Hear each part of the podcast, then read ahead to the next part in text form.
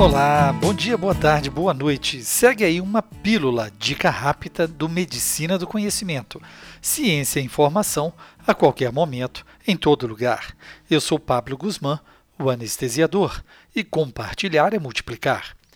No intraoperatório, a glicemia deve ser mantida entre 100 a 180 mg por decilitro, podendo ser tolerada até 200, caso o paciente tenha uma diabetes mellitus mal controlada e esteja em regime de mudança de medicação.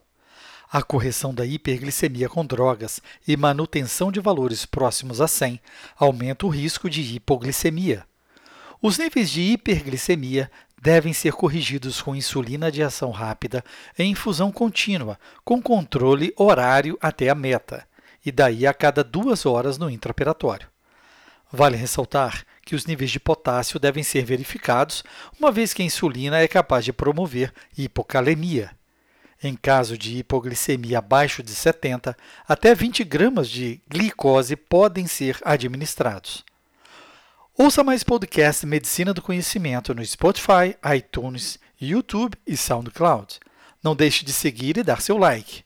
Fique ligado nas redes sociais, Twitter, Facebook e Instagram Medicina do Conhecimento. Afinal, compartilhar é multiplicar.